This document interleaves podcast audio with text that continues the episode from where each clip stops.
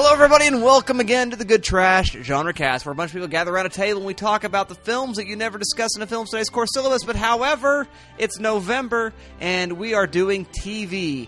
And uh, this week's film is NBC's This week's film. this this week's television show. See, the habit is just so ingrained. It's isn't it? hard, yeah. because it's, we never do TV. This is the second time we've done this. I'm glad we're doing it again. I'm going to say movie and say film a great many times. I feel like we should have one of those little old school needle record scratches.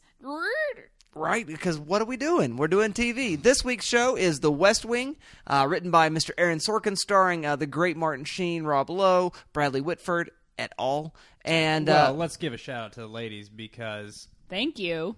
let's give a shout out to the ladies because Allison Janney is great and Stockard Channing's great, even though she's not in the episodes we're actually reviewing. and, all, and also Jessica Moloney as Donna. She's fantastic too. She's so great, yeah. we love her. Um, but before we get in all into that, we need to do some introductions. To my left, sir, if you would. My name is Dalton Stewart, and I slept with a call girl unintentionally. Would you trip? I mean, I didn't know she was a call girl when I when I took her home. She's very, very. She's not a hooker. She's a very, very high price call girl. She's not what you think. I, I, is she a, a call girl? Yes. Then she's exactly what I think. Thank you very much, Mr. Dalton Stewart. Thank you, Mr. Bradley Whitford. Across the table, if you would. My name's Alexandra Bohannon, and tell your friend POTUS he's got a funny name and he should learn how to ride a freaking bicycle. That's very good.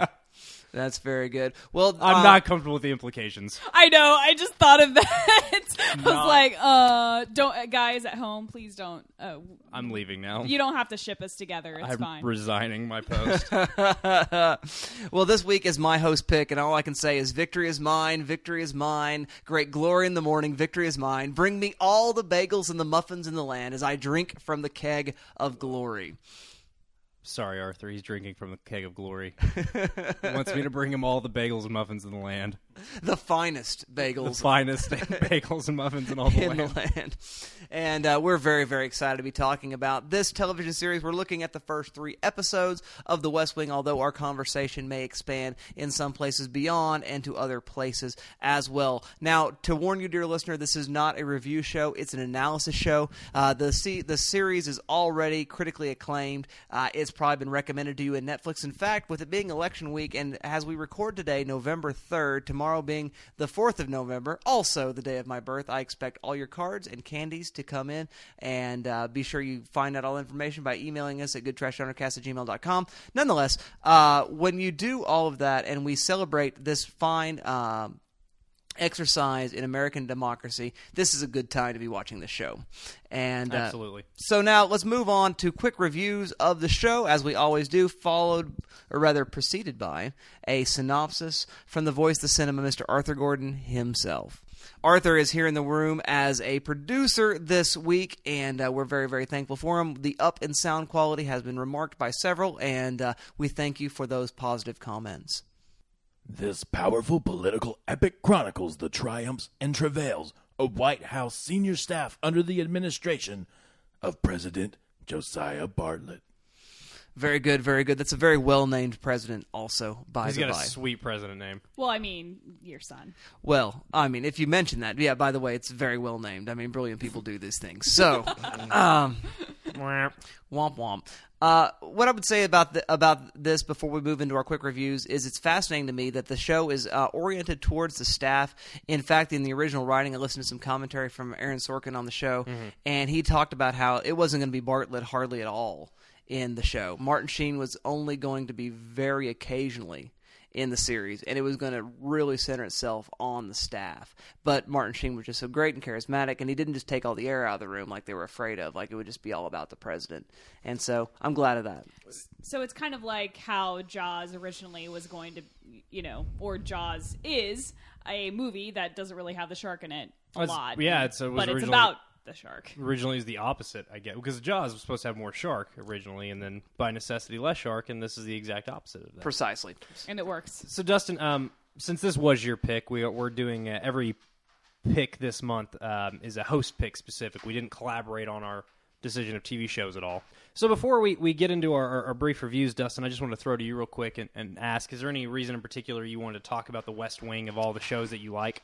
Well, I mean, for I mean, obviously the timing was important because I knew this was going to be election week, and I thought a political drama would be something worth talking about. So the timing was an important factor for me um, in in choosing the series, but also I just it's it's a series that I really really find fascinating, that I find really intriguing, and it is one of those earlier soirees into serialized fiction uh, before the the sort of glut that began with Lost and uh, sort of the tidal wave, you know, crescendoing in Breaking Bad, Mad Men, uh, Game of Thrones, At all. at all, right? I mean, I wouldn't say that it's necessarily the first, the first, because of course Twin Peaks. The reason why Twin Peaks only made it two seasons is because it was in the age before the DVR, Yeah. which was my pick last time. But this is another one of those examples that Well, sort of survived a little longer and, it's- is into the DVR era. Into the DVR era, and it's a contemporary of The Sopranos, 98, 99 for The Sopranos. So, I Right. mean, yeah, this is on the cusp of that wave with some of those those first forerunners. So in some ways, it's seminal, and so that's that's part of why I made the pick. But uh, thank you for asking the question. And Good. uh, it was a good pick. It was new to me and Alex. It was it was new for you, right? Oh, no, I've watched a handful, and I, I think I watched it when I was like little, little, like when it came Gotcha. on. I, I'd seen an episode for a high school government class, so So, without any further ado, though, let's move into our quick thumbs up, thumbs down reviews. What works about it or what doesn't work about it? I ask you first, Miss Alexander Bohannon. What say you? I really like the show. I think it is a wonderful foray, as you said, into having that narrative drama, and it doesn't take itself. I mean, it is a ser- serious subject matter, but it does have a sense of lightheartedness and something that it's really easy to enjoy. That kind. I would find myself. We're probably going to make a lot of talking about uh, House of Cards. It's just going to happen because that's like the closest um, similar thing. Analog, yeah. analog. I was gonna say analog, but then Closest I contemporary I, My brain Yeah. deleted it. Um, yeah, it's the closest contemporary to I'd say the subject matter. So, um, but I unlike House of Cards, if I watch too much of it in a row, I get kind of bogged down. This doesn't really do that for me. It kind of keeps my spirits high and it makes me keep looking forward to the next episode. Of course, this show kind of pioneered, if I'm not mistaken, that kind of walkie talkie, fast paced, you know, no one standing still having a conversation for too long. And um, we learn a lot of that. Exposition is in media res, certainly, which I love and I love enjoying that kind of exposition. definitely a, a feat of the auteur, and I'll get to that in a second. Definitely. Um, I feel like the show is really tight. Of course, I've this is only three episodes, so from what I've seen, the show is really tight, well shot and constructed. Scripting is wonderful, and I don't really get bored, which can happen very easily, especially. I mean, I love politics, and obviously because I'm getting a degree in it, but um, it can get kind of dry and a little too much like C-SPAN, and I think it does a good job of balancing out what is dry and what is interesting, and the people make it interesting. So I I like the show a lot. I would give it um, four found pairs of glasses out of five. Yeah, it's that good. Very nicely played. Thank you very much, Miss Bohannon. Mr. Dalton Stewart, what say you? I thoroughly enjoy The West Wing. As I mentioned, you know, this is my first real exposure to it, so I got to thank Dustin for that. Um, and it just so happened I wasn't in the middle of watching any other TV shows right now. So while I was sick this weekend, uh, spoiler alert, dear listener, I've been very ill, but I'm better now. I got I got better. Um, um, I watched a lot of West Wing. I am on episode nine currently. Um, I like it a lot. It's so watchable. It's very easy to binge watch because, as Alex mentioned, it is so fun to watch. It's, it's again serious subject matter, but it's very lighthearted in that Sorkin way. Um, you know that rat-a-tat, um, lightning fast dialogue that he writes just makes his, his works really kind of endlessly watchable. I find. Um, even even in some of his lesser works, I find that they're all still very watchable because he writes fun characters and he writes characters with interesting uh, back and forth. So the only issues I have with it um, are really come down to problems you hear people talk about with Sorkin a lot, and that it's very preachy, uh, and that Sorkin um, is writing the smartest people in the room, and and they're the smartest people that they've been the smartest people in every room that they've ever been in, and they just so happen to find themselves in a room together, um, and and that's kind of a, a thing people bag on him for, but they bag on other uh, dialogists for that as well. Uh, Tarantino, Kevin Smith, uh, guys who write overly wordy dialogue. Uh, which I enjoy. Um, you know, it's we, we don't get mad at you know bullet time in the Matrix. Why should I get mad at uh, people saying really smart things all the time? I don't, I don't know. I've I've never found that to be a fair criticism. What I do find to be a fair criticism is that The West Wing is very preachy uh, at times. Uh, that's something again that Sorkin i- is famous for doing. Is kind of I wouldn't say condescending to his audience, but definitely um, lecturing his audience. Oh, he's certainly heavy-handed. I don't. I think that's totally a fair criticism. Well, yeah, he's like the John Williams of directing, I'd say, just with how Or political wanting you to ideology. feel. J- just yeah of, of his writing is exactly uh, he's this is how you're supposed to feel about this issue and this is why you should feel about this issue and this is why you're an idiot if you don't feel this way about this issue and also i'm going to write the best president you've ever seen and again i'm only eight episodes in uh, but martin sheen is the best president ever I have officially adopted him as my dad. yeah, he's he's the best. He's the nicest guy. He's super sweet. Even when he's an asshole, he's being an asshole for the right reasons. I mean, he is absolutely perfect. And listener, I just want to remind you, his first scene in the entire series in the pilot comes at the very end of the show, and he walks into a meeting and says, "I am the Lord your God, and you shall have no other gods before me." Now, that's a little bit heavy-handed, if you ask me. Well, I don't think It's he's declared. badass as all get out. Well, because he's he's correcting uh, a preacher who's Yes. misquoting the Ten Commandments, which of course uh, Toby also is aware of, having you know paid attention in yeshiva school. Exactly. Oh, I didn't know. I guess that makes sense. Toby went to yeshiva if that's his heritage, but Yeah, well, and again, that, that whole context of that conversation. By the way, Bradley Whitford's character from Connecticut, not New York. right. So he wants to remind everyone, ah, I'm from Connecticut, guys. totally fine with the joke. Go Whalers. Uh, But uh, I guess that's really my only my only major beef. Um, as far as I am in the show, there doesn't really seem to be much of a central plot thread yet. Um, it it is something you could pick up and watch with the previously ons.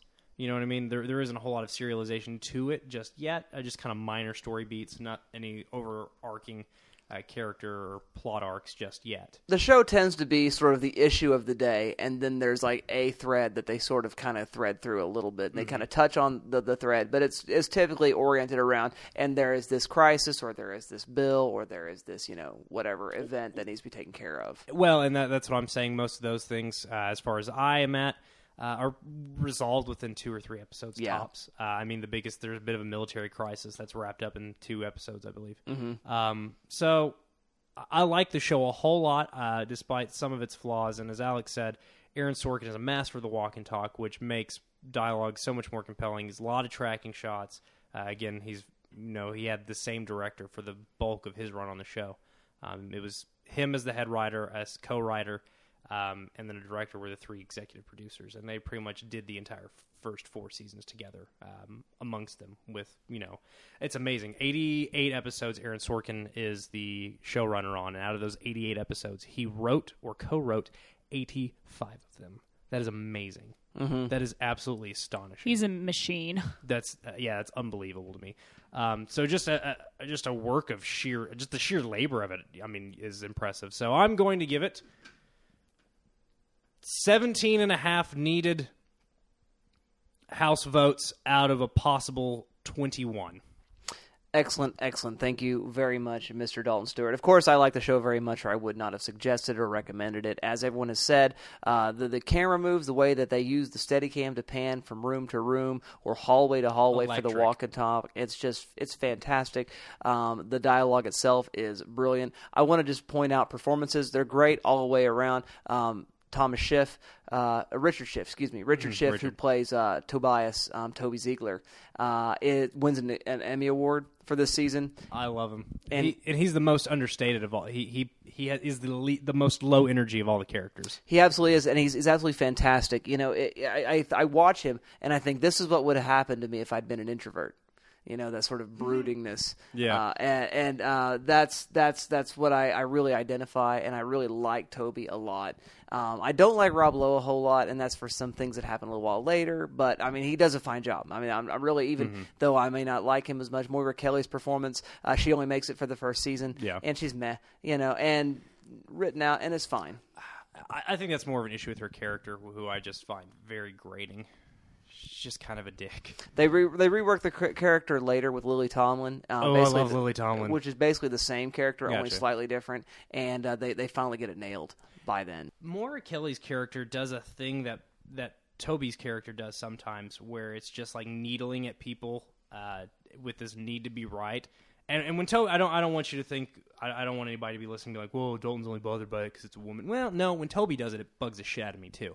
Um, it's just that's all Moira Kelly's character is given to do. Mandy, that's all Mandy's given to do, is to be obnoxious and to harass, um, endlessly harass Bradley Whitford's character, whose name escapes me. At the moment. Josh. Josh, uh, Josh Lyman, um, and that's really bothersome to me. And, and I and I can see why they kind of amicably wrote her out of the show. And I know Sorkin approached her and was like, "Hey, I'm going to get rid of you. You cool with that?" And she's like, "Yeah, I'm cool with that," because you can tell they don't know what to do with her. Yeah. all the time. Um, and, and I feel like she's a real weak point in this season, as far as I'm at. But yeah, I really, really, really like the show a lot overall. The other complaint I have is a bit of scoring. I like Snuffy Walden's scoring for the most part. Um, it does get a little John Williams uh, em- emotional kind of Oh my manipulation. gosh. And and the, the bit that they use after the cut to credits, um, this is a very very obscure piece of evangelical traditionalism. But there was a radio program called Adventures in Odyssey that a whole lot of us um, will know, then some of us will not know. But it sounds like an episode of that, even when we've just you know bombed Baghdad, even when we just found out some terrible you know secret out of the White House, cuts Oh, to black, and then all of a sudden we have this very very whimsical story about an ice cream store um, type music.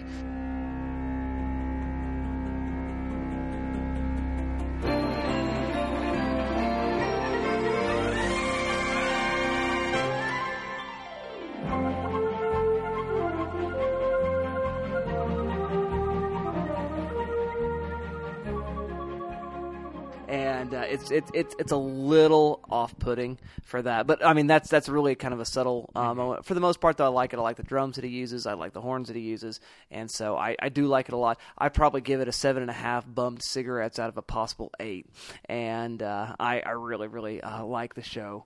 Uh, quite a bit. So, all right. Well, there you go, dear listener. Pericles won. Pericles won. Mercy sakes.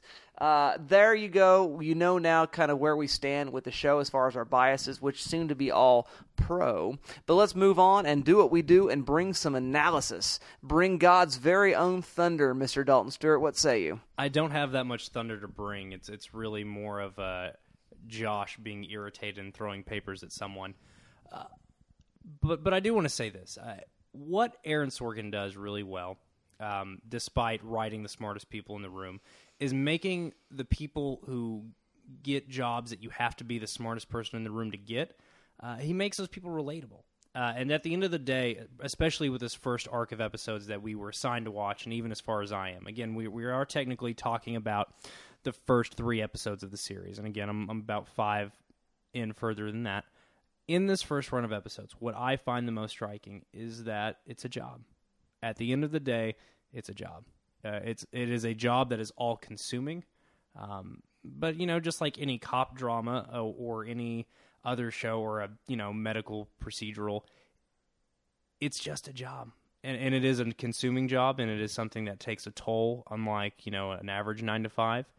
Um, but you know, these are just people going to work, trying to get through the day uh, and trying to get along with each other the best they can, making families uh, of a sort because they're around each other so often, and, and trying to cooperate and, and find common ground.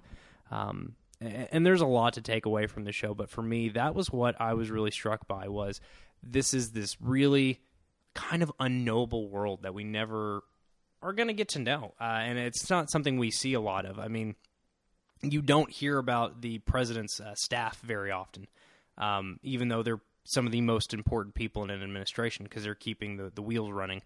Um, but at the end of the day, they're construction workers. They're architects. They're I don't know what other people do. I only know of like eight jobs. My point is, this is a job. They're very good at it, and they're very smart. They're all lawyers, and they all went to Ivy League universities but they're just people, uh, and they're just trying to do the best that they possibly can. Um, and, and that's something that I, I think is really interesting that Sorkin does is he sheds light on literally the most life and death uh, thing you could possibly imagine, the most important jobs in the world, um, being the the chiefs of staff for you know one of the biggest countries on the planet, not to sp- mention one of the most powerful and influential countries on the planet. Um, but you know they do their job the same way people working at a paper company um, in Scranton, Pennsylvania would. Um, it's just a job, and they have to figure out a way to make that work. And I think that's really valuable to look at something that has so much impact on our day to day life when you think about it. I mean, supplant these for real people, and these are the people deciding, you know, how much gasoline is going to be. You know, their decisions are going to have far reaching and long lasting consequences, but at the end of the day, it's just a paycheck, and it's something they feel strongly about. But well, and I think the realism of the show itself is, is very helpful. You know, Dee Dee Myers, who was a White House um, Mm-hmm. press secretary under Bill Clinton, Yes. is a, consultant for the show. And uh, yeah, I think I think there's a whole lot of that relatability to that. And in fact, you know, you cram people in a room together and they have to work together, sort of like I don't know a podcast, and uh, you kind of make family, and uh, it's kind of a wonderful thing. Well, that's and that's exactly why I thought of The Office, just because it's a show that ran for as long, um, and people have similar connections to emotionally. I know people really love The West Wing. People who watched it while it was on, um, and and that's what I thought about was all the. I mean, there's so many show workplace drama shows, uh, and The West Wing is often billed as a political drama, but I think at the end of the day, it's a workplace drama more than anything, and I find that very valuable to kind of demystify this world that we don't ever get to see anything of. Well, excellent. Thank you very much, Mr. Dalton Stewart. Miss Alexandra Bohannon, what analysis bring you?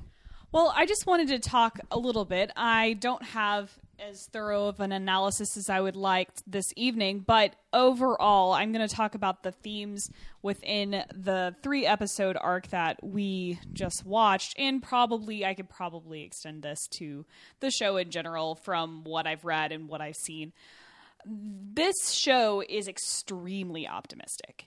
Um, To maybe maybe a, a vice, but I don't care. I kind of like it, and I and my argument is that we kind of need it. I think we kind of need a political conversation that isn't entrenched in how low a president's approval rating is. Where I'm sure in further seasons we get to elections and It comes up. and uh, you know forecasting and all this stuff that you know would fall into those categories. But at the end of the day you're right. It is about the people and it is also about how these people are doing good which at the time I was not as politically aware as I was just growing up when the show was on. Um, but I would say that this probably I was voting when the show was He's a on. reg- registered voter when this premiered. I would probably say that this was closer to what m- people thought of whenever they thought of the president. They thought of, you know, respecting his office and, you know, the hard work that these men and women put in. And, you know, it may be a a parallel to the fact that yeah there is some shady stuff that's going on that we need to show and that it's not just oh the president is god as we have established in the very first line of dialogue POTUS says to us. Um, so there is this need for a light with a dark, but I fear that in the current climate that we're in, where um, I'm sorry if you have a problem with the president, but I don't because he's a man that deserves our respect, regardless of if you agree with his policies or not. I had a I had a ex boyfriend tell me once that he wouldn't shake the president's hand, Barack Obama specifically, that president. Um, and I was like, "Oh, you so would if you were actually met with the president of the United States." Why were you dating that person? I had a lot of I've- listener. I'll, make no comment on that. listener, if you knew me when I was 15 years old, I talked a lot of shit on George W. Bush. I was shaking his hand so fast. It's not every day you get to meet the leader of the free world, and I respected the office of the president because it's the goddamn office of the president, and you show it some respect. That's right. Right. And, you know, going even a little further, closer to home, while I do not agree with Mary Fallin and it's really difficult for me to like her, I you do have to extend some re- respect to the governor of Oklahoma. And tomorrow is election day, so um, I'll just stop there. Anyway, but I feel like we're in this really rough place we're in this really really rough place right now in in the United States, where we have this low perception of anyone that's uh, tied to politics, Yeah. anyone that's tied to anything um, re- regarding especially the federal level the state level it's hilarious no one ever pays attention to the state level it's unless it's the governor's race because those are the biggest crooks anyway. I'm just saying. wait the state legislators Absolutely. Oh, you can have a lot more skeletons in your closet and you know be in the state legislature. Than Okay, federal I was totally going to say this for fired up, but I have to say it now because it's a perfect piece. Uh, John Oliver, the the broadcasting talking head on last week tonight on HBO. I love you, John Oliver. Oh, you're going to love this. He just came out with an election special that's all about state legislators and legislatures. Bless. Bless him. And Yeah. it, it dropped last night, and it has two references to Oklahoma. Of course, Sally Kern is in it, but the other was uh, Josh Burkeen, who did the Muslim Muslim, yeah, The Sharia law thing. the well, the one that he's like, I think um, Islam is a disease and it must be cut out. that was really recent, and okay, but you have to watch it. It's 17 minutes. It's worth your That's where I'm time. from. Um, but again, that kind of show and like all the stuff we see with all these political um, comedy shows, it just paints this really grim picture of American politics. And I think that's why The West Wing kind of endures, is because it has this optimism that I would argue is needed in this day and time. That's why mm-hmm. House of Cards is really tough for me to watch. It's hard. I, I mean, I love it. It's really good, and it's. I mean, it's excellent. It's a great show. At the same time, is I don't know if it's an equally balanced portrayal of back the backdoor machinations of the legislature at the the federal level whereas i know this is probably not an accurate portrayal of you know the happy-go-lucky trials and tribulations of the president and his chief, his staff. But at the same time i feel like they need each other. That yin and yang is really needed. Otherwise we just get really we're either too full of hope and we're totally disillusioned with the state of things as they actually are and like Nixon Watergate oh my gosh I can't believe that happened or we're thinking the Congress approval rating is worse than like mosquitoes or something ridiculous or leeches it's like 14% I believe and- they're worse than used car salesmen and prostitutes. yes High or class high call class girls call or girls. otherwise. but I mean you want quality not okay anyway um Just saying, you pay people to. uh Never mind. Never okay we're just gonna Just we're gonna gonna skate go right right past over that. Right along, yeah. Um, but the disillusionment with the president and the fact that the president this midterm election has only been invited out to the liberal of liberal states because him stumping is like a really bad thing because everyone's like and Barack Obama is the devil incarnate or whatever. Yeah, everyone, everyone, every uh, Republican incumbent or otherwise is running against Barack Obama. Period. Including the Oklahoma governor's race. Yes. Exactly. Although to be fair, Dorman is also running against Janet Barresi. I'm just no, yeah, well, every Democrat running in a in a red state is running against the uh, Democratic powers that be. I mean, they they have to if they want to have a snowball's chance in hell of winning. Right. Well, I was just going to say, Alex. Um, it, I think you're spot on in your analysis, and I think there's a there's a certain um, idealism and a cynicism are, are, are the kind of the adjectives that I would want to use. Is that the you know the West Wing is, is quite um, idealistic, and that uh, it politics becomes a conversation about the big issues. It becomes a great conversation, which is a phrase Toby will use a lot later on in the series. And what House of Cards and other you know sort of political dramas do is, is it becomes again about this sort of Machiavellian you know machinations, and uh, it- it's not really about you know uh, Kevin Spacey's character. Frank Underwood. Frank Frank Underwood, Underwood, um, f you. uh, who, who, who, yeah, who, who doesn't really seem to care about anything as much as he cares about power. Power.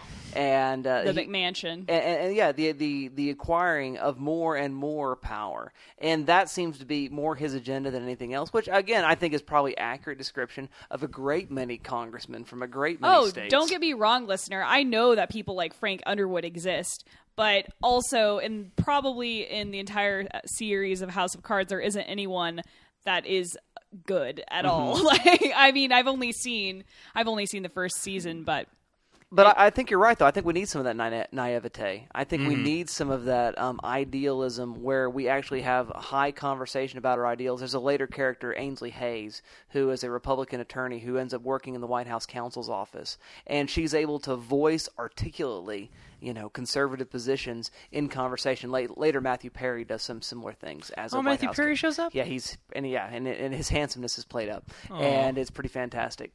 But um, those moments, though, are used as um, sort of opportunities to elevate conversation. That that really what politics is about is about working this stuff out. And then, of course, the the show deals with sort of the the, the standard um, metaphor they use is no one wants to see how the sausage is made.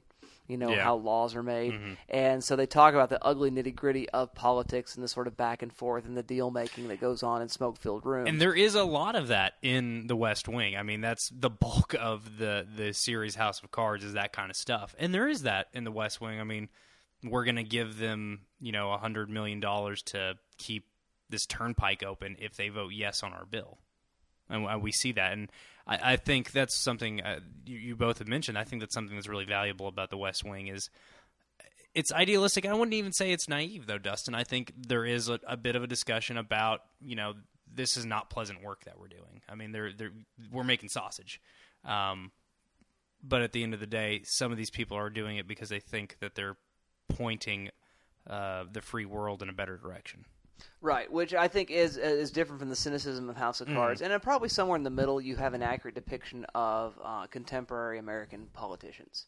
i- i- Is the point I, hope would so. make is that somewhere in the middle they they are somewhat idealistic about certain things, and then they are totally willing to do what they do. And honestly, the way it probably works out, Alex, I don't know if, if you if you agree with this statement or not, is that prior to election, that they are the ideologues, and then post election they become the servants of their corporate sponsors Mm-hmm. and political party um, platforms. Mitch McConnell, um, he keeps on spouting, at least in those stumping speeches, about getting elected because if they win the majority, then he'll be majority leader as the Republican, etc. Um, and he keeps on stumping about how this is a good choice for Kentucky because he'll be able to vote in the people, the Kentuckians' interests as the majority leader, and he would be able to do everything right. And then as soon as the election's over, and I mean that that uh, race is being forecast so tightly right now. Who's gonna know? You will know as you are time traveling to the future or the past That with one. us right now. Mitch McConnell talks in an ideological fashion to win over Kentuckian voters. And um, he'll go back to not doing that whenever the election is over.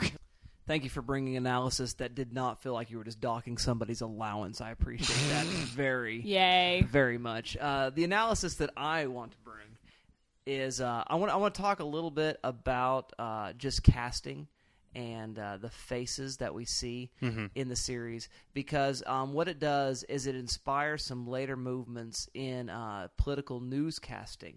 Uh, what we see with um, handsomeness and attractiveness and the depiction of characters. Now, we've already talked about how um, Sorkin has got this idealism, and of course, it's a Democratic president. Uh, it's it's obviously a left wing liberal um, sort of ideology, uh, neoliberal um, I was about sort to of television I- I, was about to say Bartlet seems fairly moderate. He's he's a moderate, yeah. He, Yeah. he's a Clinton liberal, you Yeah. know, uh, which is which is super moderate. And uh, I, I'm sorry, dear listeners, some of you are, are, are losing your minds right now. But Bill Clinton was a moderate, yeah, Very de- deal with moderate. it. and Bartlet is essentially the more I watch it, the more I'm like he's like Clinton with just a dash of FDR and a little bit of Ike. Like he's he's kind of he's kind of sexy like Clinton, but he's but he's you know he's like sweet and grandfatherly. You know what I mean? Yeah, a little bit. He's got swag, and he's but he's also a dork. right, but Um, without FDR's ideology, I would say No, I, Yeah. absolutely. I meant this kind of like that that patronly quality. Yes, and also the medical illness. But we'll you'll hear more about that. I'm aware. eventually. That's something the show's very famous for. and uh, so and that's also something that's very very near and dear to my heart. My mother died of the disease, so um, it's something that means a lot to me. But nonetheless, what I would say about the show is this: is that um, as the show begins and sort of throughout, and then it sort of makes amends at places. And I mentioned Ainsley Hayes and also Matthew Perry, who are both very attractive people. and uh, very, very, very attractive uh, Republicans cast in the film, or rather the television series. See, I did it already. I knew I was going I knew to you were going to. I was waiting for it. because that's all I do, right?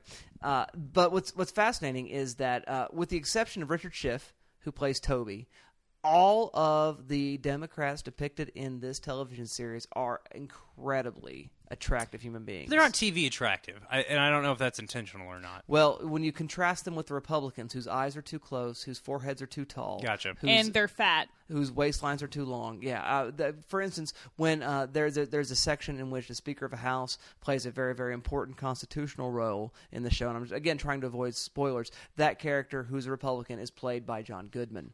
When Oh, uh, yeah. Bartlet has an opponent, it is uh, um, a much less virile and uh, hair dude styled version of Rick Perry that plays that role. When uh, Jimmy Smits, the very very attractive Latin American Jimmy Jimmy Smits, is running as the candidate uh, to follow uh, Mr. Bartlet, he is. Uh, he is opposed by Alan Alda, and uh, Hey, man. and I like Alan Alda, but the man is not handsome. He's no Jimmy Smits though. That's that's for sure. And, and, and sort of this sort of casting goes on throughout the series. Hold on, I, I'm going to go ahead and stop the spoiler alert real fast. I don't. And, uh, Jimmy Smits ends up winning, right? Yeah. Sorkin, come on. What universe are you living in that the Dems take the White House three terms in a row? Republicans did it once. Okay, never mind. You're right. Reagan Bush. Yeah, that's true. That was a fucked up time.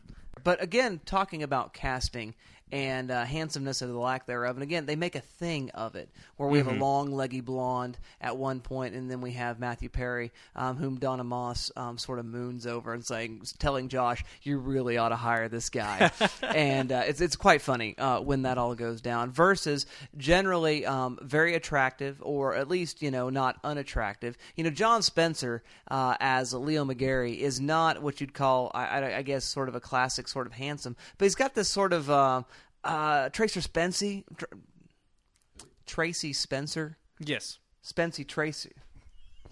Spencer Tracy. I'm John Spencer, but Yes. Spencer Tracy. he's got this sort of Spencer Tracy sort of uh, you know charisma. Stockard Channing makes uh, Fred Astaire joke. Yeah, Yeah. and it is, Yeah. it's totally there.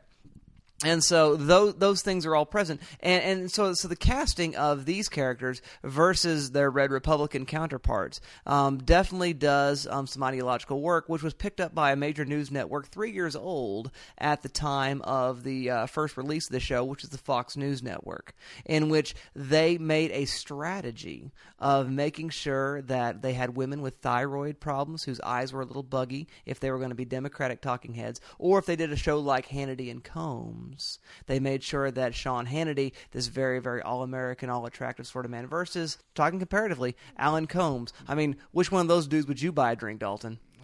Come on now. Hannity's an. Ugh. I mean, you may not like him. No, he looks weird. Well, he's got a big chin, but uh, he's definitely sort of that square jawed American look. But Alan Colmes looks- is weird looking. I don't trust people that look like they would have called me faggot in junior high. I'm sorry. Well, there's a fair point there. Uh, also, you know, there's a there's these sort of roundtable uh, sort of shows that we have uh, that, and I don't watch a whole lot of uh, cable Fox news. and Friends. Fox and Friends. Well, I was, I was thinking the evening show, and there is a uh, there's a heavy set suspender wearing um, Democrat, um, and I forget his name. and It doesn't even matter to me. But he is versus um, three very very leggy Republican women and another very attractive Republican man. Leggy, leggy, leggy, leggy, blondie, blondie, blondie, blondie, leggy blonde. However, the point being is that they use casting in a way to uh, sort of influence um, ideological sympathy. Sorkin's show does the same thing with The West Wing. Fox News, uh, Rupert Murdoch's organization, does the same thing, and it's all based on some things that happened in 1960 or 59 when uh, there was a very famous presidential debate between Richard M. Nixon He was sweating so much. and John F. Kennedy. If you heard it on the radio, Nixon beat him. And I, and I, you know, I've listened to the debate. Nixon beat him. I mean, if you want to just talk about dialogue and debating skill and what is said, Nixon won. But if you watch it on the telly, Kennedy won because well, Nixon looks like Nixon.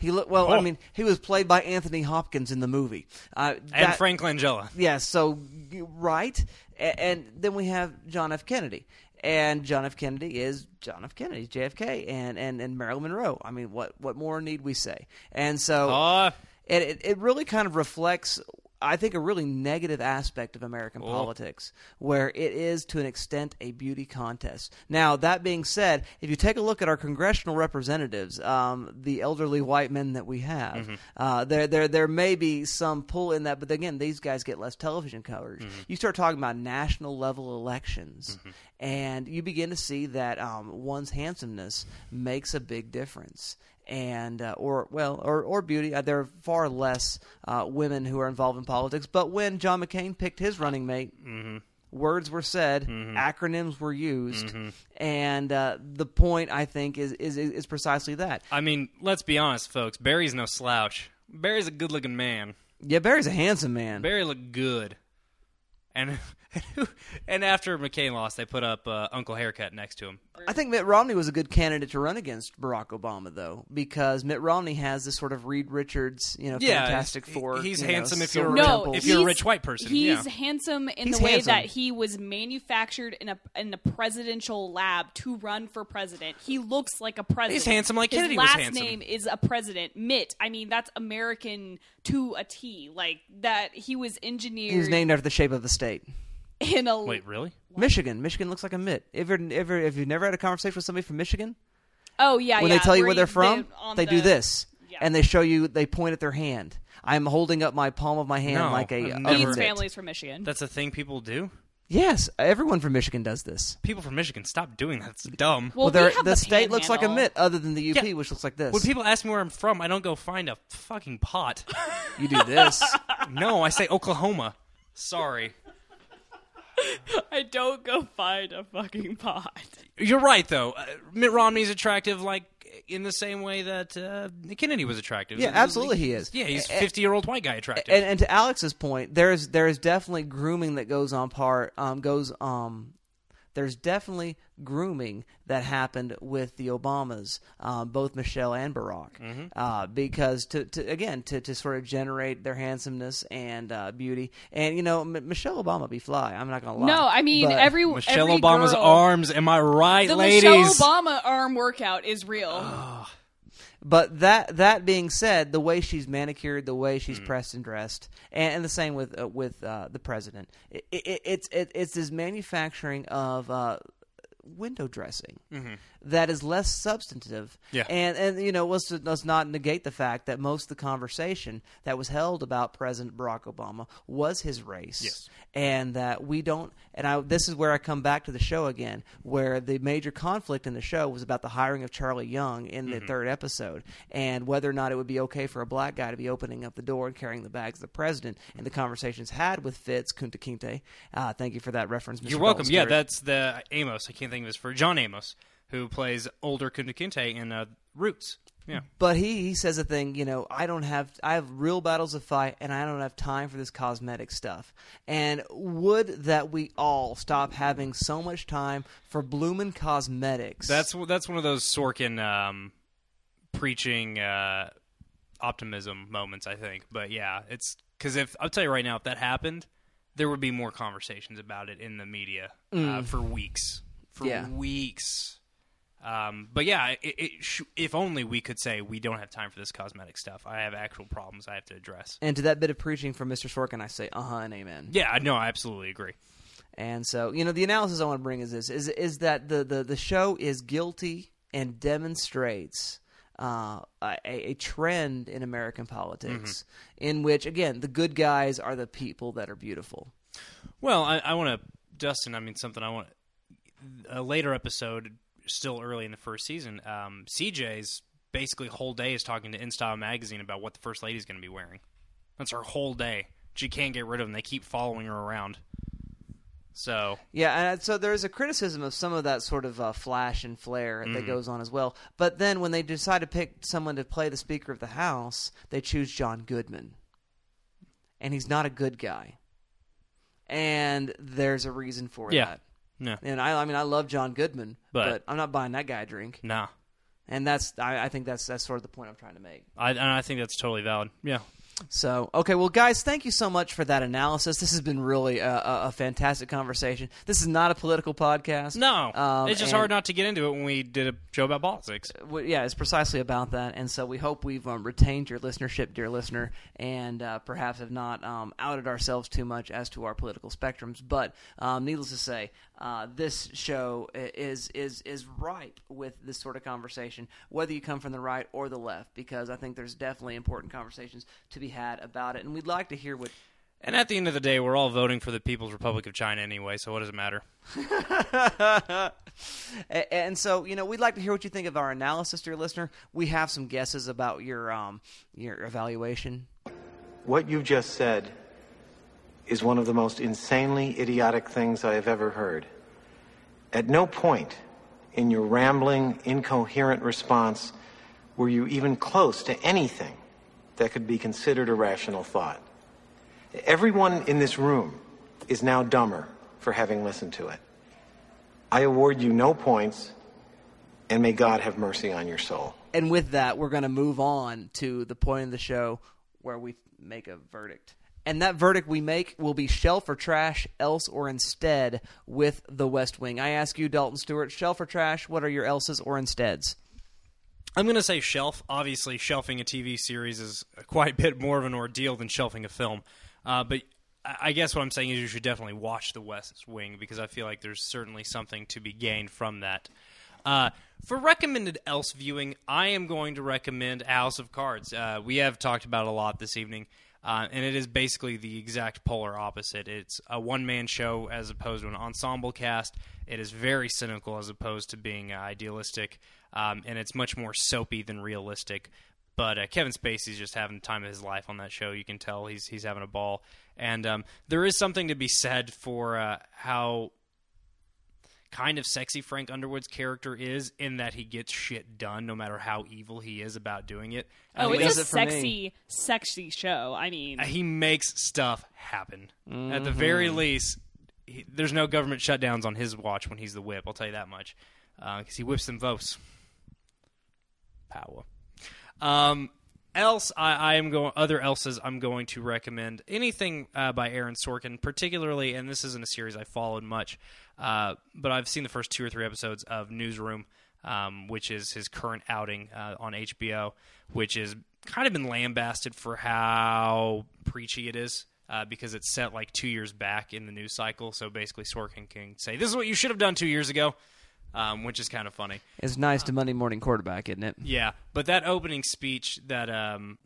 That opening speech that uh, Jeff Daniels gives in the very first episode is some really powerful stuff, and uh, it's something I think about all the time, actually. So yeah, I mean, Newsroom is really, really, really preachy, uh, but what I've seen of it, I really like, and I think it's a good sampler of, of what makes Sorkin a, a fabulous writer and what makes his work interesting. Um, and, and I'd say that's it for me. I, I'd say go with anything by Sorkin, but in this instance, because of its political crossover, Newsroom, and watch um, watch House of Cards because it's so soapy and silly and wonderful and beautiful. Thank you very much, Mr. Dalton Stewart. Ms. Alexandra Bohannon, what do you say, shelf or trash, else or instead? definitely shelf it. It's got a place in echelons of TV history for a reason, and it is good and it is worth your time. Um, consider watching it today and getting more informed about some aspects of the political process, even if they're fictionalized. I would also suggest to you, if you wanted to pair some others with this film, of course, uh, film. Uh, I did it too. Uh, this- is what we do, right? Oh my gosh, I almost just replaced film with movie. Force of habit, bro. This television series. You could also obviously watch House of Cards. You could also watch um, we there's the British form of House of Cards as well. That is cons- uh, worth a watch. I haven't seen it myself. There's a lot of British um, West Wing esque type dramas that are set in Number Ten, which is the the White House of the Prime Minister in, the UK. Um, one of which is one of my favorite shows of all time. Yes, Prime Minister. I will always watch that show. It's back and forth, talky, fast paced kind of action, but it's in the 70s and 80s. So. It's that famous British dialogue. They make all these Noel Coward jokes, and so yeah, that's where it's yeah part of the. There's roots also of the in the loop, which is kind of uh, and it's the series that uh, preceded it. Um, British in the loop was a 2000 ish, late 2000s um, film, and it was uh, one of those British kind of comedy, political uh, procedurals. I can't for life remember the name of the damn series, so I shouldn't have even started talking. No, it's okay. Um, and last but not least, I'd recommend House because House definitely um, takes that whole walkie-talkie, you know, really intelligent, fast-paced, witty conversation uh, to another level. Because honestly, just watching a bunch of people in white coats sitting around in a lab room talking differential diagnosis would be really boring unless House wasn't walking with his cane and berating them for their stupid opinions. Thank you very much. I'm, of course, going to say shelf as well. In fact, it already is on my shelf. I own the first season and is definitely worth uh, your ownership uh, for lots of reasons. So I like it. I like it a lot, a lot, lot, lot, lot, lot. So definitely shelf it. And then I would say, um, you know, in addition to House of Cards and other political shows that have already been named, I'm going to name uh, a show that's currently on the airways right now, Madam Secretary, on Sunday nights. Oh yeah, I wondered how that was. Some people said it was kind of meh. It's it's not bad. I don't I don't I don't I don't mind it very much at all. And I'm also going to mention The Good Wife, uh, Oh yeah, that sounded really good too. and it is a super good show. I like Julianna Margulies a lot. I've just never gotten around to the series, but I've heard great any of things you about guys it. watched Veep? I have seen the pilot of Veep, and I liked it a lot, and I just never got around to watching more of it for some Same reason. here. So those are all really excellent recommends, I think, uh, for the show. And I hope, dear listener, that you take all this homework to heart and uh, take your own little civics lesson through the world of television. Yes. Okay. Well, let's move on and talk about some feedback coming in uh, from uh, the various means of social media by which a conversation may be held and had. Mr. Arthur Gordon, back from the producer's booth. Um, make your way through the soundproof glass, sir. I hope you can see the movement of my lips as you make your way here. And uh, let us know if there's any means of social media by which we might have a conversation. First and foremost, you can find us on Gmail. You can email us your uh, commentary and comments on the show uh, at goodtrashgenrecast at gmail.com. You can also find us on Facebook, uh, facebook.com forward slash good trash Genre Cast, one word. Um, we do have a bit of feedback. Brigham uh, shared a link to an interview or excerpts from an interview with Stephen King, uh, in which he comments on the documentary uh, Room 237. Yes. Room 237. I slipped my mind for a minute. Uh, I showed a documentary that we've actually done here on the show before. Yes. Uh, in which One that I disliked very strongly. uh, one that Stephen King uh, has no patience for as well. Awesome. And that he said that he turned it off about halfway through and said that uh, the academia is for the birds, essentially. And so it's an interesting little uh, article that Brigham shared with us. Otherwise, we had a few likes and a few uh, little interest there. So uh, we'd like to see more, of course. So if you have comments, please share. Uh, get involved with us and join the conversation at Facebook, if you will. Also, please send birthday wishes to that email address, and I would appreciate that very, very much. Mr. Dalton Stewart, do you know anything else about social means by which we might have a conversation? No, Dustin, I don't because the social media you use was too busy being indicted for tax fraud. Oh my goodness. We did not talk about that, but move right along, sir. That's excellent. Uh, you're, thank you. I thought you'd like that. Uh, ladies and gentlemen, the social media that I use that's never done anything wrong ever because Zuckerberg doesn't own it is Twitter. And ladies and gentlemen, you can find the Good Trash Genre Cast at Twitter. On Twitter at good underscore trash. Uh, we have a bit of uh, feedback coming in, uh, a little bit of private feedback, you could call it, from uh, Nick Sanford. He wanted he messaged us and wanted to let us know that in his opinion the texas chainsaw massacre episode that just posted listener is our best episode yet. It is the first episode that has completely 100% blown his dick off which sounds more sexual than it is uh, that's a phrase me and nick use That a lot. sounds uncomfortable. Uh, that sounds like, from what I read, read, not watch, uh, from the synopsis of the Antichrist. Ooh, God. Oh my word. Uh, that's a phrase me and uh, Nick use a lot for just complete and utter uh, Annihilation. no, just profound like light bulb moments, um, just uh, epiphanies, and just complete Mind blown. like yeah, exactly, just like oh wow, I never thought of something that way. Um, so thank you, Nick. I really appreciate that. Um, uh, I didn't feel like it was my strongest episode, Alex. I know you didn't either, but I'm glad you thought that. Uh, we both talked off air how we were like, yeah, we've had better shows, but uh, I really appreciate that feedback, man. Thank you. Yes, that lights up my soul, and you light up my life, Nick. Coming in from the Twitter, though, uh, we have a bit of feedback. Uh, not much, though, uh, really. Uh, Brad Lepperson wrote in an entry for our mask games from last week. He wanted to say that Hannibal's mask from Silence of the Lambs cannot be overlooked. Love Excellent the, point. Love the suit. Uh, good point, Brad. I thought about that one and I let it slide for some reason. Uh, and Caleb Masters had a chance to go catch a press screening of Birdman uh, and wrote in Hosts, listeners, and anyone who has any interest in the entertainment industry won't want to miss Birdman and gave us a link to the trailer for that. I'm looking forward to that quite a great deal. Just have not got around to seeing it yet. Agreed. And that is all the feedback we have coming in from Twitter this week. Of course, dear listener, remember that you can follow us by subscribing at iTunes, also Stitcher Internet Radio, and uh, you can give us a rating, especially there at iTunes. We have this Rating Palooza plan that we have put together. This is going to be episode number 96 of the Good Trash Genre Cast. And so between episodes numbers 99 and 100, we'd like for you to wait until then to go ahead and post those five star or whatever as accurately reflects your opinion reviews. I like to think of it uh, as more of a ratings city limits than a ratings palooza. That's, that, that- there's probably some accuracy to that. Or a ratings aroo. or Lilith ratings. I like that one too. but whatever it happens to be, uh, go ahead and give us that rating uh, in that week because that's going to help increase our exposure and it's going to work very well with the uh, logarithms, uh, algorithms that uh, iTunes uses for its recommended uh, podcasts. Yeah, anytime a, a show's numbers uh, take a huge spike, the you get a good chance of showing up on the podcast front page. So, listeners, please do that. Episodes 99 and 100. But, dear listener, we'd just like for you to go ahead and give those ratings um, at that time, um, waiting until that moment um, so that it would all come at once. And uh, that way it's going to help us out uh, in crazy ways. And so we really, really appreciate that. But let's move on as the hour grows late. I realize now, guys, I'm so excited to say this. It's time to play the game. Time to play the game. Time to play the game.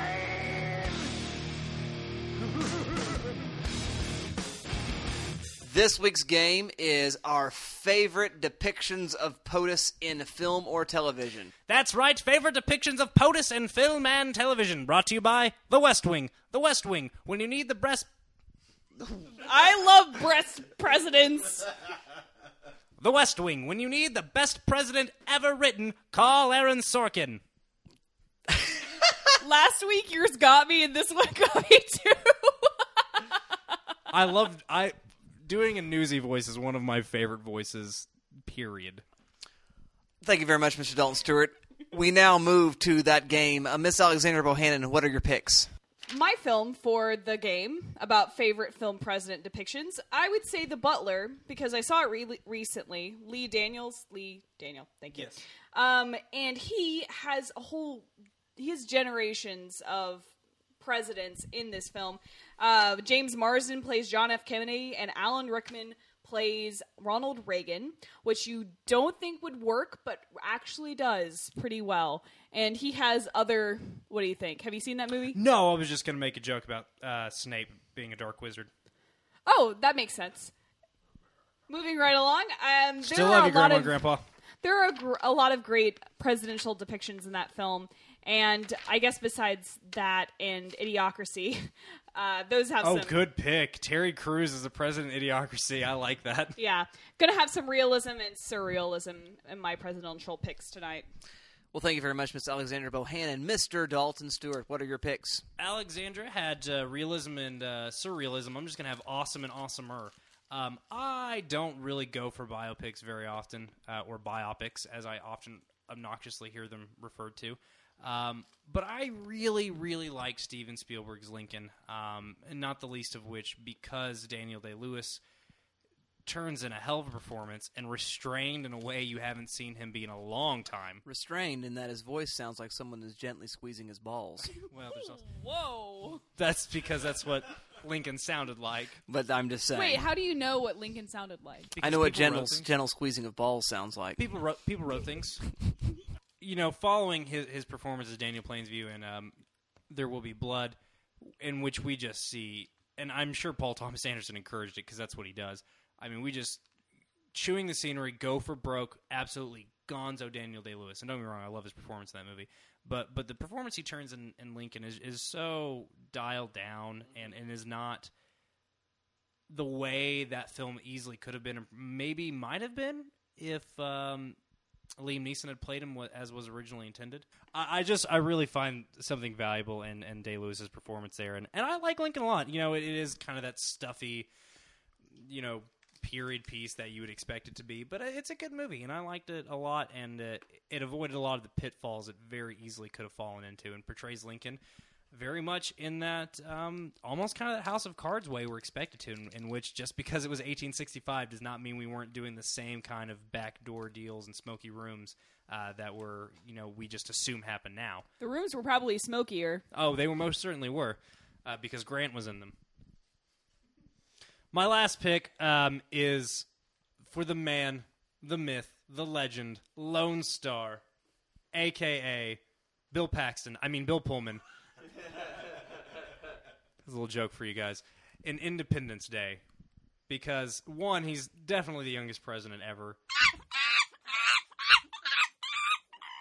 Listener, you missed a lot of things that got cut out, but he fights damn aliens and he's awesome. And he gives a sweet speech, and then uh, he is the smartest man in the room.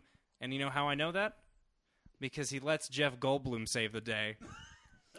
There is wisdom there. When in doubt, go Goldblum. Dalton out.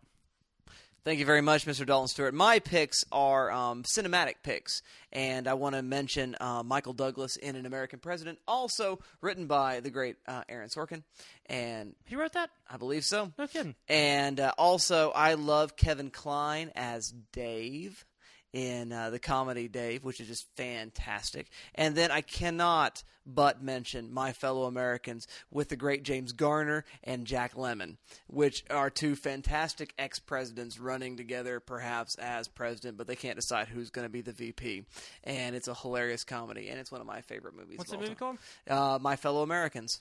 I didn't even see that. That sounds awesome. It's fun. I like times. those two guys. It's it's it's sort of grumpy so wait, old men. They, they both did a term as president, Mhm. and they're going to run on the same ticket together. Yes. That's Well, eventually they are. They don't like each other to start with. But they all have one term. They bo- each both of them have one. They're eligible for another term. right. They're going to run as a third party, the presidential party, That's which is hilarious. That is so funny. When did that come out? uh, I don't know, 90s. that's that's kind of mid- mid 90s. nineties based on their ages.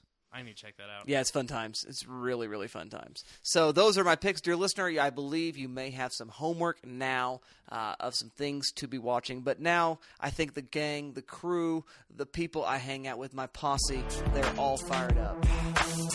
Yeah. Turn me up. Uh. Yo. Uh. My crew is all fired up. Y'all better just wise up. Everybody getting It's time to talk about what's got us fired up this week in pop culture. Dalton Stewart, are you fired up? Oh, a little bit.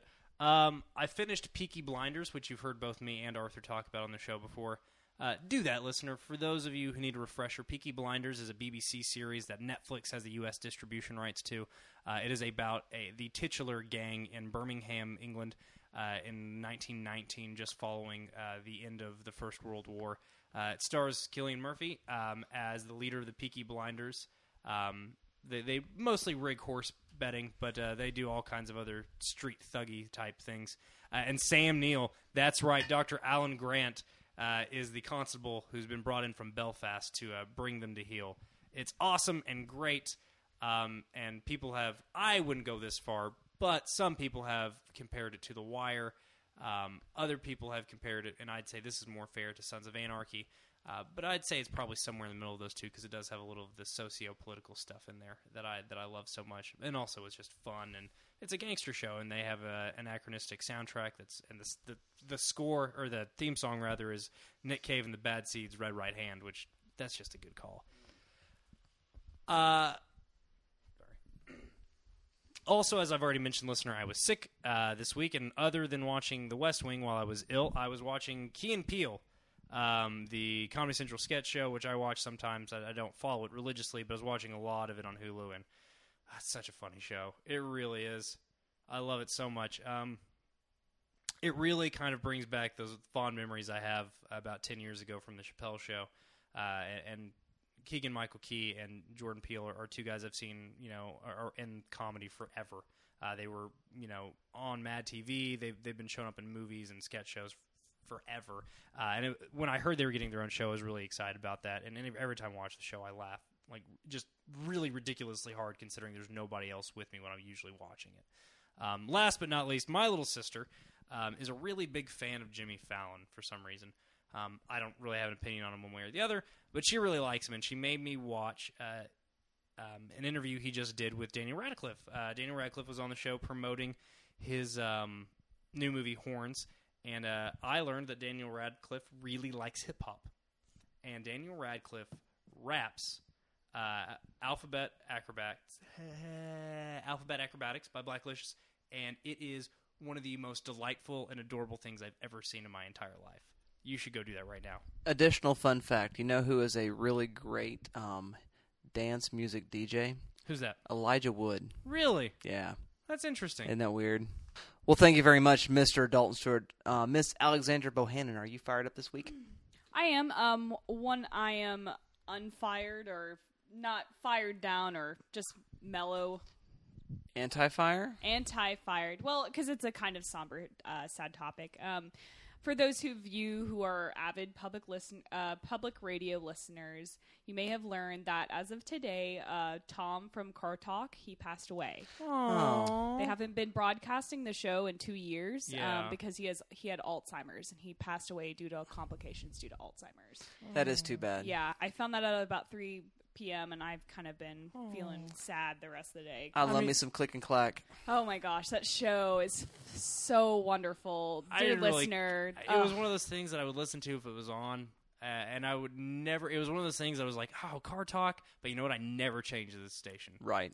Right. I mean, they have just and because they were they were just so delightful. They seem like such nice guys. yeah, Tom had that delightful laugh, and um, they both had God, they were on the air for so long. ever. Yeah, they both got degrees from MIT, and one of them was a professor. Actually, yeah, did, did a whole bunch of different things, and then they eventually had that garage in the radio show. So that's a bummer, but uh, I felt like I wanted to talk about that, and Thanks, uh, he will be missed, especially as those of you in the podcasting world. It's just a quick shot into public radio, and so I'm sure just go look up some of his uh, work. That's pretty good.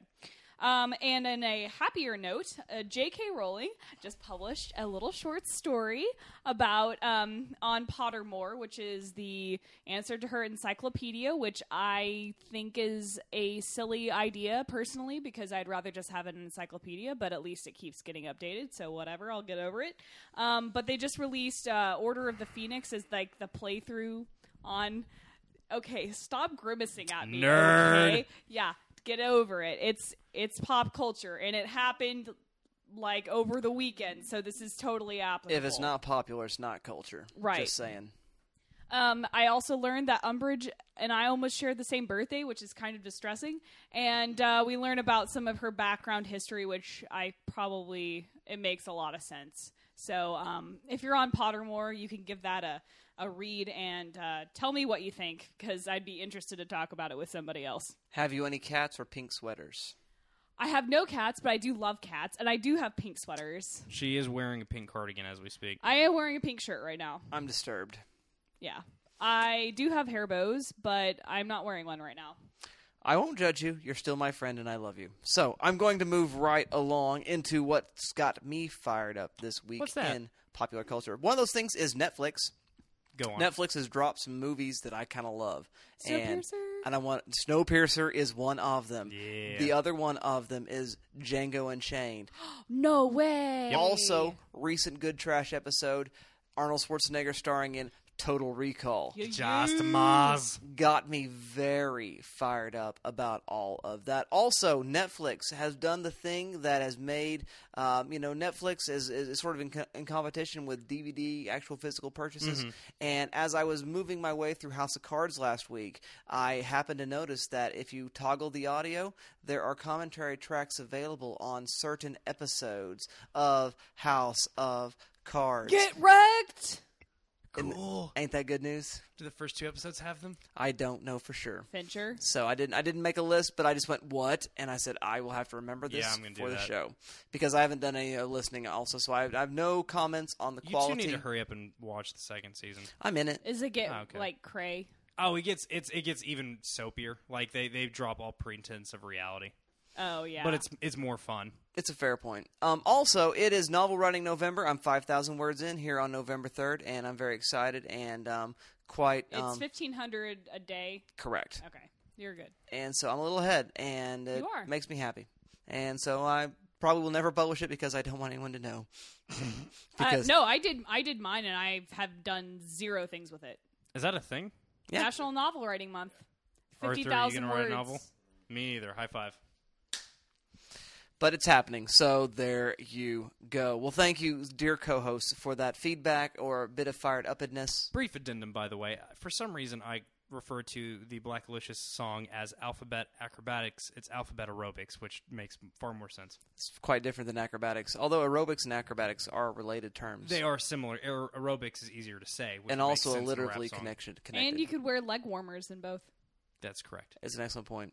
Uh, or leotards. But moving right along, um, we thank you so much for all of that excellent information. And uh, next week is Alex's host pick. And what is your TV series? Veronica Mars. I'm so excited. Can Making you nerds tell? watch this show. I'm very, very excited. You'll get hooked. I hear good things. I'm excited. I've never seen a single episode, Me so I'm neither. excited oh my to gosh! take a look. I No, cannot me either. believe it. If And you s- gu- oh, sorry. Go. ahead. Arthur's a fan too. Oh, your wife is. Okay. Are you not a fan? It's a show for girls. It's on a show for girls. I make every boyfriend I date watch this show. That's not surprising. I've decided I'm 24 years old. Uh, I like all the things I'm ever gonna like, um, and if I like something new, it's gonna be because I found it. I'm never watching anything because a girlfriend makes me ever again. Full stop. Well, I'm glad I'm your friend then. Let Yeah. me know how that works out. Well, yeah, no, that's Wah, wah. what I'm really doing is making sure I can better build my castle of loneliness around me. Yeah, you surely are. That's what I'm going for. I hope this makes extra credit. Shriver, sh- shriveled, cold, and alone. The the snow globe will fall from your hand, and you will utter the word rosebud. Eh, I mean, I'll continue to let people push me off the fence if I'm on the fence about something, but I'm never going to watch something I have no interest in ever again. I'll play it on my phone while it's on. I'm not going to watch it. Huh. We'll see about all of that. But, dear listener, uh, what we want to say to you is this: is that movies and television has a lot to say about the world in which we live, and can it help us to sort of shape and nuance our conversation, where we can embrace a little complexity instead of just making everything easy answers and simple fortune cookie truths. And uh, by watching The West Wing, we've examined some of that. And we challenge you, dear listener, to take a look at some excellent visual entertainment and or just trashy visual entertainment. And in the process, have that great conversation to make life a little bit more worth living. But in the meantime, watch some great TV, watch some great movies, and we'll see you next time.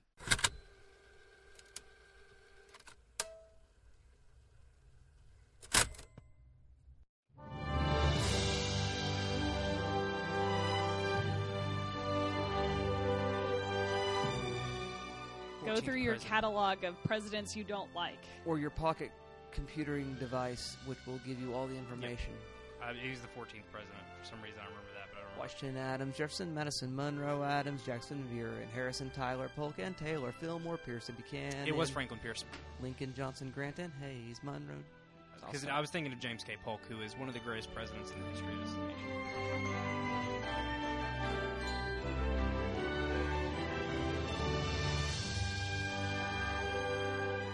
Make your insert now. I was just gonna remark on how um, Dalton has never done one that short before. Ooh. Well, I, I thought you were going to say something about the, the religious Two minutes in heaven's aspect. better than one minute in heaven, am I right? Daniels the butler. She would be terrible at improv. Fuck you! I was good at improv. I was I was on improv teams. Fuck you. Whatever you, whatever you say, Jimmy Fallon. Who's gonna improv now, bitch?